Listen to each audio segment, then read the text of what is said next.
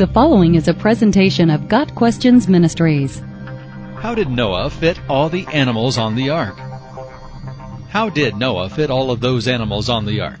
Was the ark big enough to fit two of every kind, of the birds after their kind, and of the animals after their kind, of every creeping thing of the ground after its kind, and seven of some kinds? What about food? There had to be enough room to store enough food to last Noah and his family, eight in all, plus all of the animals, at least one year. See Genesis 7 verse 11 and chapter 8 verses 13 through 18. And maybe longer, depending on how long it took for the vegetation to grow back. That's a lot of food. What about drinking water? Is it realistic to believe that Noah's boat was big enough to store all of these animals and all of this food and water for over a year? The dimensions of the ark given in Genesis are 300 cubits long, 50 cubits wide, and 30 cubits high. Chapter 6 verse 15. What is a cubit? A cubit is an ancient unit of measurement, the length of the forearm from the elbow to the longest finger. The term cubit comes from the Latin word cubitum, which means elbow. The Hebrew word for cubit is amah. As everybody's arms are different lengths, this unit may seem a bit ambiguous to some, but scholars generally agree that it represents somewhere between 17 and 22 inches, that is 43 to 56 centimeters. The ancient Egyptian cubit is known to have been 21.888 inches. So, doing the math, the ark could have been up to 550 feet long, 91.7 feet wide, and 55 feet tall. These are not unreasonable dimensions. But how much storage space does this amount to? Well, the ark contained over 2.7 million cubic feet. If we take the smaller measurement for the cubit, 17 inches, we end up with over 1.2 million cubic feet. Of course, not all of that would have been free space. The ark had three levels, Genesis 6 verse 16, and had a lot of rooms, verse 14, the walls of which would have taken up some space. Nevertheless, it has been calculated that even if the ark only had 1.5 million cubic feet of free space, a little more than half of the 2.7 million cubic feet could store up to 125,000 sheep-sized animals. John Woodmorappe, author of the definitive Noah's Ark, a feasibility study, estimated that only about 15% of the animals on the ark would have been larger than a sheep.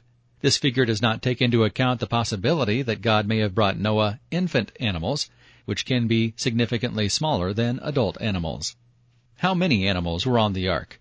Woodmorappe estimates about 16,000 kinds. What is a kind?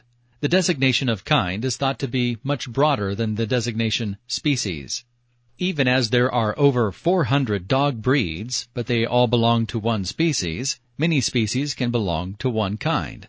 Nevertheless, even if we presume that kind is synonymous with species, there are not very many species of mammals, birds, amphibians, and reptiles.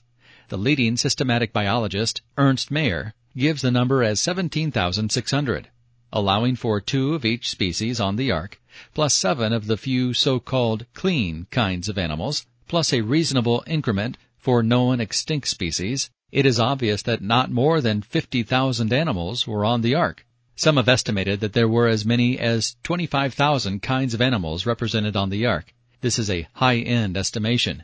With two of each kind and seven of some, the number of animals would exceed 50,000, though not by very much, relatively speaking. Regardless, whether there were 16,000 or 25,000 kinds of animals, even with two of each and seven of some, scholars agree that there was plenty of room for all of the animals on the ark, plus food and water with room to spare. What about all of the excrement produced by all of these animals?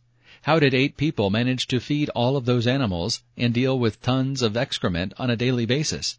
What about animals with specialized diet? How did plant life survive? What about insects? There are a thousand other questions like these which could be raised, and they are all good questions.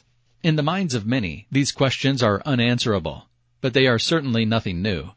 They have been asked over and over for centuries, and in all of that time researchers have sought answers. There are now numerous, very scholarly feasibility studies which have put Noah and his ark to the test. With over 1200 scholarly references to academic studies, Woodmorappe's book is a modern systematic evaluation of the alleged difficulties surrounding Noah's Ark. Woodmorappe claims that after years of systematically examining all of the questions which have been raised, all of the arguments against the Ark are found wanting. In fact, The vast majority of the anti-ark arguments, at first superficially plausible, turn out to be easily invalidated. Got Questions Ministry seeks to glorify the Lord Jesus Christ by providing biblical answers to today's questions. Online at GotQuestions.org.